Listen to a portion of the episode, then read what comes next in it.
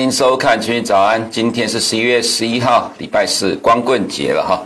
我们来看一下今天焦点呢。今天的前五个焦点呢，全部都在讲同一件事了。原因是因为今天凌晨的美股下跌，虽然不能说暴跌啦，不过跌的幅度也算大了哈。至少从呃十月以来这波大涨之后。呃，今天的下跌大概是十月以来呃单日跌幅比较大的部分啊。当然，第一个原因就是第三个焦点，美国的十月核心 CPI 四点六，创了一九九一年八月以来的新高，就三十年来的新高了哈。那我们直接先看一下图的部分好了哈。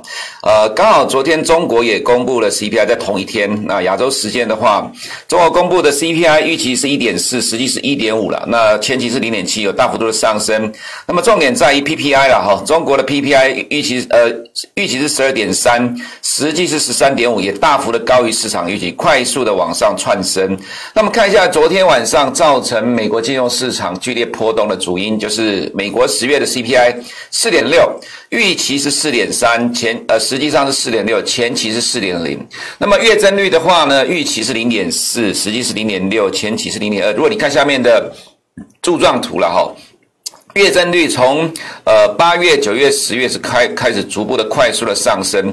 那如果你在看到我们昨天讲到的 CPI 数据，我们有提到说，呃，因为前期是四点零，那么在呃这个数据哈，如果是往上攀升的话，没有超过这边的高点，其实我们觉得市场不会有激烈的反应啊。但是呃昨天公布的数据结果出来四点六是超过了这边的高点的哈。那在十月份的数据上里面呢，呃。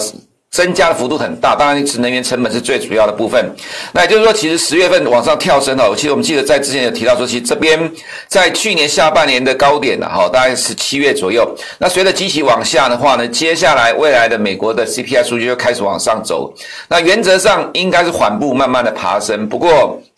呃，随着九月、十月了哈，呃，全球的能源成本大幅度上涨，天然气价格大幅度的上涨，会反映在 PCI 里呃 CPI 里面。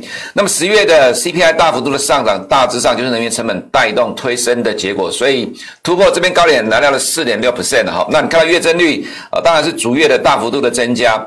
那所以另外一个重点就在于昨天所公布的中国的 PPI，那我们来比对一下。中国的 PPI 是浅绿色这一条，美国的 CPI 这是明目的 CPI，呃，是浅黄色的这一条。那这两条线呢，大致上来讲啦，方向是一致的啦，哈。那也不代表说。呃，中国的 PPI 永远都是领先的，因为你可以看到，二零一五年啊这边呢，其实也差不多时间一样了哈，就是说中国的 PPI 没有再往下呃创新低，那美国的 CPI 在这边拉回之后就开始往上走。原则上来讲了哈，呃美呃中国的 PPI 会领先呃美国的 CPI 大概一点时间，至少两边是同步的一个情况。那么如果中国的 PPI 未来是持续的往上走的趋势的话，那么呃对于呃接下来美国的 CPI 来讲，当然是往上走。高的那当然，其实美国呃官方自己有提过了哈，说中国的 PPI 上涨不代表不尽呃不尽然说美国的未来 CPI 一定是往上走。不过从历史的趋势来看，呃大致上是这样的情况，所以其实也不用。呃，太过于的，呃，就是说，其实对美国官方而言来讲哈，呃，一直是以不断的强调说通膨是暂时的，其实在目前这个阶段来讲，其实反而会产生了很大的压力。那么，为什么我们今天的呃前面几个焦点全部都在通膨啊？哈，因为它造成了美国市呃金融市场今天有剧烈的波动。那我们看到很多的呃各种不同，就是不同领域的文章，呃，不同领域的焦点都是关注在通膨，所以其实它是今天的市场的焦点。那么在今天哈盘后呃比较大的一个新闻就是拜。这是拜登总统自己亲自讲的，在呃这个数据出来之后，扭转通膨趋势是当务之急哈，因为涨幅最大的是能源成本。那他也提到，Fed 将监控打击通膨，呃这句话其实有点意思哦。那投资人你可能。没有感觉哦，拜登是美国总统啦，Fed 呢，呃，一般都被认为说了哈，是会呃接手呃货币政策独立的这的空间。那美国总统呢，其实是要维持呃这个 Fed 的独立空间的话，其实不会对 Fed 呃呃比手，就是就是说指指点点、比手画脚，要求他怎么做。那么在拜登啊，对不对？在川普执政之后，就改变了过去的历史的这样经验哈，对于 Fed 指指点点下指导棋。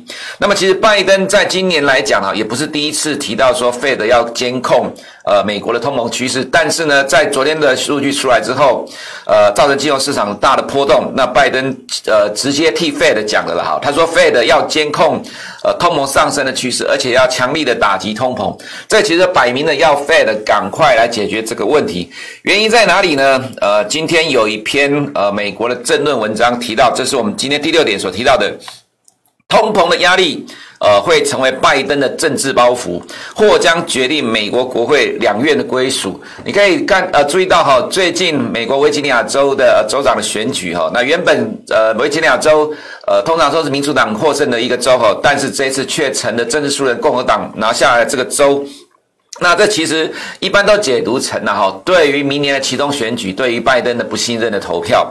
那这次维吉尼亚州选举输了，其实对民主党的冲击很大。那当然各种说法都有，不管是疫苗政策或者通膨等等。但是现在，呃，出现了这样的情况了哈。其实通膨的上升会对于呃未来的民美国美国明年的选举产民主党产生压力。原因在哪里？我们今天没有秀一个图，就是之前我们常常看的。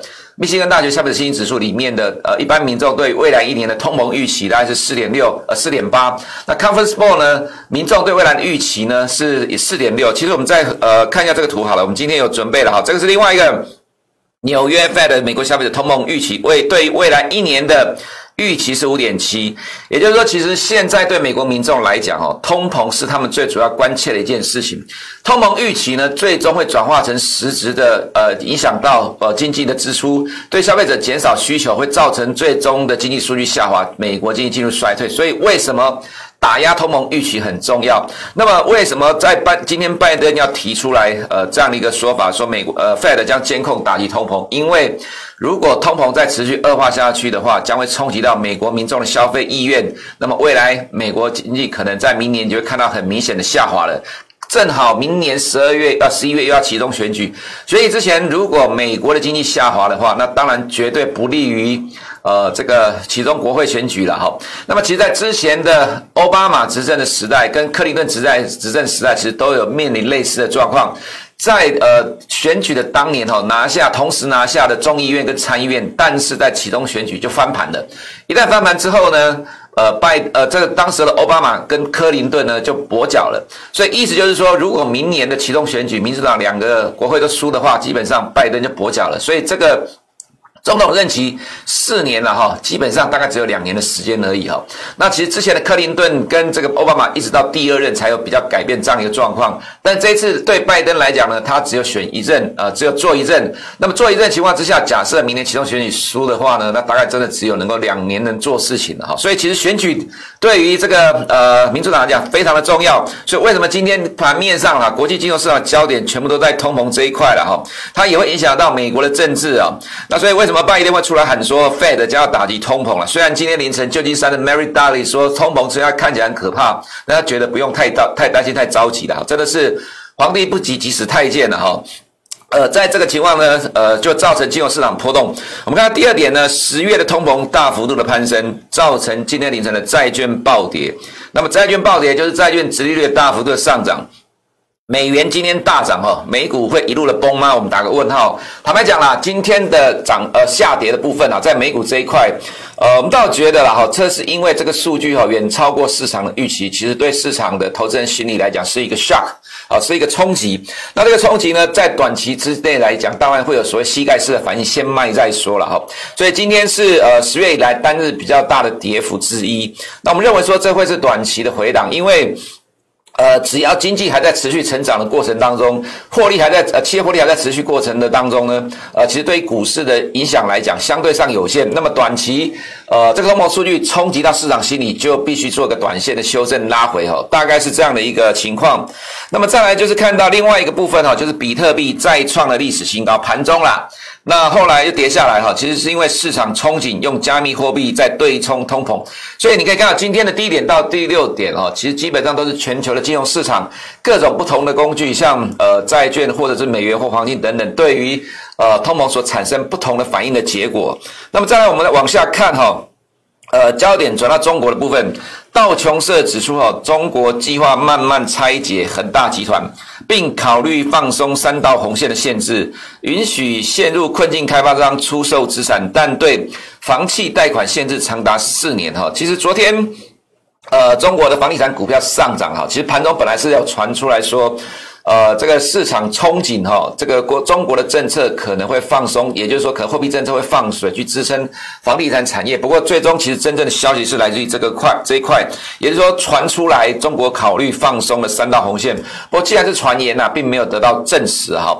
那另外一个部分是哈，即使是这个情况，也顶多只是让中国的房地产行业呢，这一波原本要进入一个大幅度的剧烈呃剧烈修正，看起来会变得是缓慢长期而慢慢的下跌。的状况，也就是说，这个修正时间其实会非常的缓慢，非常的长哦。这个其实反而不利于股市股价的表现了哈。所以看法上，我们倒觉得，呃，这个政策出来，其实对中国股市，呃，其实没有什么太大的帮助啦。尤其是在呃 A 五十的部分呢，因为 A 五十金融股占了权重大概三十八 percent，金融股其实跟地产高度的相关的联动。那么呢，另外又有官方的政策要消费税，所以其实茅台也涨不动的情况之下，其实 A 五十昨天的走势。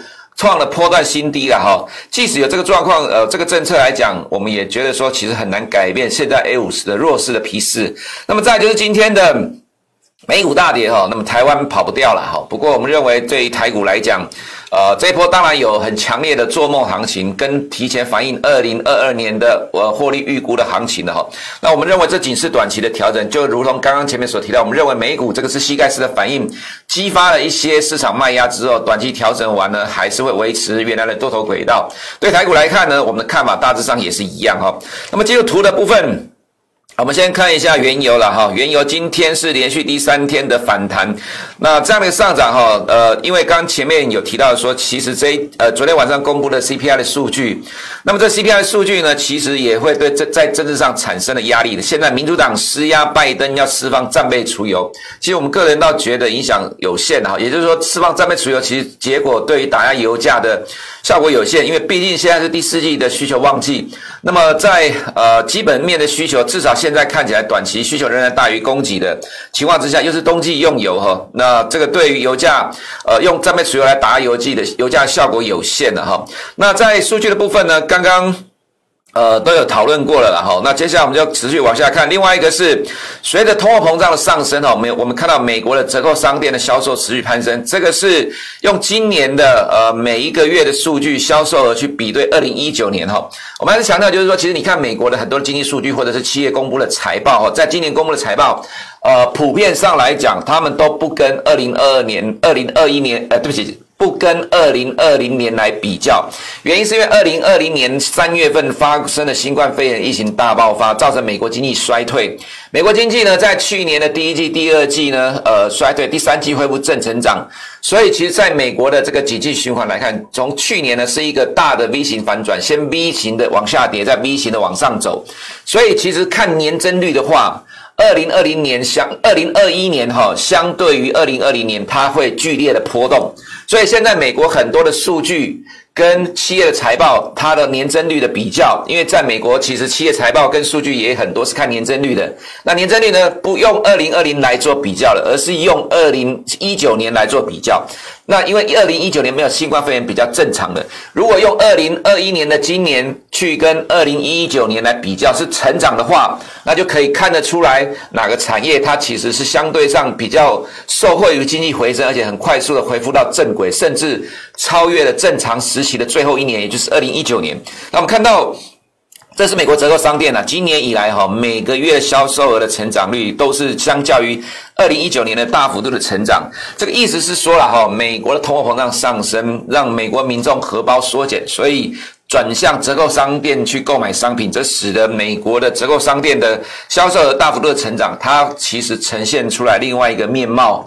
呃，美国经济现在出现的状况了，所以如果未来的美国通膨继续往上攀升的话，这个其实会造成美国的零售销售往下降，因为整个销售金额也都往下降了。好，所以这的确是美国经济跟股市需要高度关注的。在今天呃昨天晚上的经济数据公布，呃 CPI 数据公布之后，对于未来美国经济跟股市产生的影响哈，那通膨预期呢，果然两年、五年跟十年期的都是大幅度的攀升，都已经创了波段新高，只有十年的还没有哈。重点在于未来的升息预期。我们看到明年的升息预期，市场已经认为要升息超过两次了。二零二三年市场认为已经要升息超过四次到五次，升息到五次了，很夸张哈。但是没有错，这就是市场的反应。所以为什么今天的金融市场、股市这一块会大幅度的下跌？因为市场永远在反映未来的预期。你不要跟我说现在缩减 QE，现在到明年六月结束之前还会继续放钱，所以市场是宽松的。呃，可以这么说啦，但其实市场已经不在意 QE 这一块了。市场现在所高度关注的，全部都是明年到底要升息几次，什么时候开始升息，没有人在关注 QE 的啦哈。但是我们还是强调，在美国历史上来讲，在升息的过程当中，美股还是继续上涨，除非经济衰退，企业获利大幅度的衰退。那所以呃。短期之内，升息预期快速的攀升，的确会对于美股产生短期的冲击。那两年公债殖率大涨了二十一点八九个 percent，十年公债殖率是大涨了七点九一 percent。美元今天大涨一个 percent，创了波段新高了。好，整理了一个多月，在今天这个状况之下，你看到升息预期大幅度的攀升，终于推动了美元突破了区间整理。我们一直在讲长期的趋势，中长期美元是升值的，但是短线上会震荡。不过因为近期然后纽西兰央行要升息，所以让这边比较强势去支撑的非美货币。不过今天的美元的方向了哈，因为我们也强调过说，当你的中期的货币政策路径确定之后，基本上美元会拿回主导权，因为美元是全球的主要储备货币。那么今天的结果其实就是这样有逻辑了哈，所以这个方向扭转了近期的区间盘整，非美货币即使纽西兰央行要升息，大概没什么用了吧。那么再看股市的部分呢，呃，你就可以看到一些蹊跷的地方。再来讲，呃，债券殖率上涨是有利于金融股，不过今天持续下跌。当然你会说是因为殖利率曲线趋平的关系啦，哈。不过其实我们也看过了，其实殖利率殖利率曲线趋平，其实金融股也是不会跌，继续上涨。只能说这个是短期的市场的情绪开始转向保守的部分了。那么这对于金融股的利多还推不动的话，当然投资人就要提高警觉了，哈。道琼今天跌了零点六六 percent，S&P 五百跌零点八 percent。这当然跟呃科技股的比重有关，那主主流的呃这个科技股指标股了哈，我们来看一下，其实 NVIDIA 还好，跌幅并不大。呃，比特币的话是盘中一度创新高到，呃今天是跌了大概五点零七个 percent。那么 Tesla 的话反而今天涨了四点三十 percent 哈，有意思哦。今天的一个讯息说，呃在富达 Fidelity。呃，富达的散户平台哦，在今天美国时间哈，买进最多的股票就是 Tesla。那意思就是说，今天 Tesla 反弹是因为散户大举抢进的关系。其实我们看到这个部分然后就可以大致上可以推测的出来，其实美股来讲，今天的全面性下跌，大概就是膝盖式的反应。看到 CPI 数据，先卖再说，先卖先赢。但是对于很多投资人在在讲，看到 Tesla 近期的大跌，反而开始逢低买进了。所以，呃，逢低买进其实对美国投资人来讲，一直都是奉呃奉行不备的策略了哈。这就是我们刚才会提到说，为什么美股我们觉得这一波的修正下跌应该只是短期的现象。那整理完之后，呃，逢低买进的买盘还是会持续的买进美国的科技股了哈。那么回到。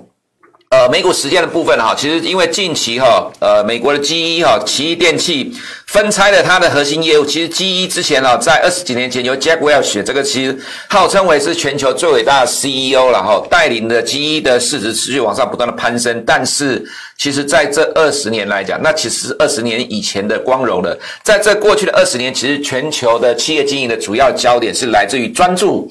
专注核心资产，专注核心产业，那专注才能够维持长期的发展。这是在二十这近二十年来的全世界企业经营的主流方向。所以 G GE 啦哈，在最近呃分拆成为三个公司：能源、跟医疗，还有飞机的引擎这三大公司，就是要专注于在这三大块。呃，GE 的母体呢，就是留保留在飞机引擎这个部分的哈。其实这一家公司，如果你要看财务数据，真的烂。为什么？你看到？营收成长率哈是持续的往下掉，在去年新冠肺炎疫情大爆发的时候，营收是大幅度的衰退，在今年经济复苏的时候，它的营收仍然是衰退的，这也是为什么进行分拆的原因，因为事业体太过于庞大，没有办法聚焦。其实是已经多元化的事业呢，造成了公司经营的呃失焦的情况。那么要痛定思痛，或者是说要吸引更多的市场资金呢？哈，其实基本上你不分拆，我想也可能没有其他的路了。那么在这样的一个分拆动作出来之后呢，Wells Fargo 把目标价调高到一百二十了哈。那现在。普遍十二个月平均目标价就是大概在一百二十一。那其实现在来看，呃，买进的建议有在十三，呃，后的建议是七，卖出是零哈。那今年的状况来看，EPS 是有成长，明年因为今年基期低的关系啦，那明年会有大幅度的成长。过去的数字很烂，但是呢，未来的数字是很漂亮。其实我们在看美国股市，当然我们不是说一直都从现行的角度来讲或题材角度来讲，其实我们在美股时间一直强调。其实有数据来支撑，才是你在看美股选择股票的时候，呃，长期买进的凭借跟依据的哈。这样的股票呢，才能够长期的是多头趋势。那所以，其实对于基的角度来讲，虽然今天跟着美国股市下跌了哈，不过我们觉得股价的分拆，呃，这个呃公司的业务分拆其实是有正面的帮助的哈。那么在新兴市场动态的部分。呃，港股虽然昨天反弹了，不过今天凌晨的 ADR 呃是普遍的下跌啊，这个是下跌不是上涨，我们在涨跌幅这里没有改到了哈，因为昨天呃港股的上涨是因为腾讯在昨天盘后要公布财报，所以先赌呃压注式的买盘，不过因为公布之后的财报不如市场的预期，获利是二零一四年以来最糟了，那刚好今天又碰到美股下跌，所以今天港股的科技股跟恒生指数应该会受到冲击，继续的往下掉。那么在 A 股的部分呢，昨天外资卖超一百一十八亿了哈。就我们昨天盘前有提到了拜登延续这个禁止中国投资的政策等等有利空了哈。其实我们也观察到，其实，在操作中国的 A 呃中国 A 股的外资哈，其实基本上都跟着 Bloomberg 上面所公布的呃所谈到的中国相关的利多讯息在走，或者利空讯息在走，有利多。就暂就暂暂时的大买超，有利空就大卖超，那大概昨天就是出现了利空了哈。那我们看到整个结构上来讲，金融指数呃继续的创波段新低了哈，没有搞头。地产指数呢，因为憧憬市场会放宽三道红线，做了大幅度的反弹。不过我们倒觉得，呃憧憬归憧憬啊，目前没有看到明确的中国官方表态，这个反弹其实维持不了多久了哈。那茅台。在呃昨天的收盘是破了近期盘整的低点，来测试五十天均线，这是因为消费税的关系，所以其实对 A 五十来讲，昨天跌了零点九三 percent，再创波段新低，也测试了从今年二月以来的这个下降趋势线，这边突破之后，现在再次的回撤，坦白讲这是非常弱势的走势。那所谓非常弱势的走势，意思就是说，呃，这个上升趋势线从压力变支撑之后，现在再转再转变成这边的支撑呢？呃，可能不见得会守得住了哈。那么再回到台股的部分，呃，我们看到台积电在昨天，呃，虽然整个指数涨幅不大哈，只是小反弹、小小的上涨。那其实台积电还是市场最主要支撑指数的工具，原因在于我们昨天提到的台积电，因为 ADR 的上涨，所以溢价持续的拉开在十个 percent 以上，会吸引外资的买盘或者市场买盘去买进。那么这个部分呢，呃，带动。其实昨天台积电没有涨很多了哈，那其实但是指数是上涨的，因为在连续几天上涨之后，其实市场最近哀怨不大。那如果照这个角度来讲，溢价持续的往上拉，但是本尊没有办法再继续跟上去的话，就会造成 ADR 的部分修正。那今天这部分没有改改到了，今天 ADR 是下跌的，所以对于今天的台股来讲，刚好今天的 SOX 呢又跌了二点八三 percent，所以今天当然台湾的科技股一定会跌啦。那一定会跌呢，当然会是在呃半导体这一块，因为 SOX 呢今过去这段时间涨幅非常的大，呃跌幅来短线上来讲要面临这样的修正，一定跌幅也大。所以今天指数呃没有意外，应该是会跌。至于跌多少，呃，我想投资人就自己参考。不过我想可能，呃，动辄三位数是可能跑不掉的啦哈。那 O D C 的话，反而我们倒认为会是相对上今天也会比较抗跌，因为其实这一次。台股从十月中以来的做梦行情，就是由 OTC 领先拉出的走势。那么到盘面上来看呢，其实看盘面热络的题材现象并没有改变，还是做梦概念股了哈。所以我们认为，其实今天 OTC 还是相对强势。那么有人问到说哈，呃，两个问题啦，就是说为什么玉米用的肥料不会影响到黄豆跟小麦的这个状况，这大概是昨天的 WSD 的报的问题。其实这问题很简单啦，因为玉米的用用肥料量是最多啦，所以肥料价格上涨的话，就会让成本上升，所以呢，民呃农民播种面积就会变少，反而相对上在于其他的黄豆播种面积就会增加，明年供给就会增加，所以反而变成黄豆是比较不利的，那玉米是有利。这第一个，第二个，Visa 为什么会重挫？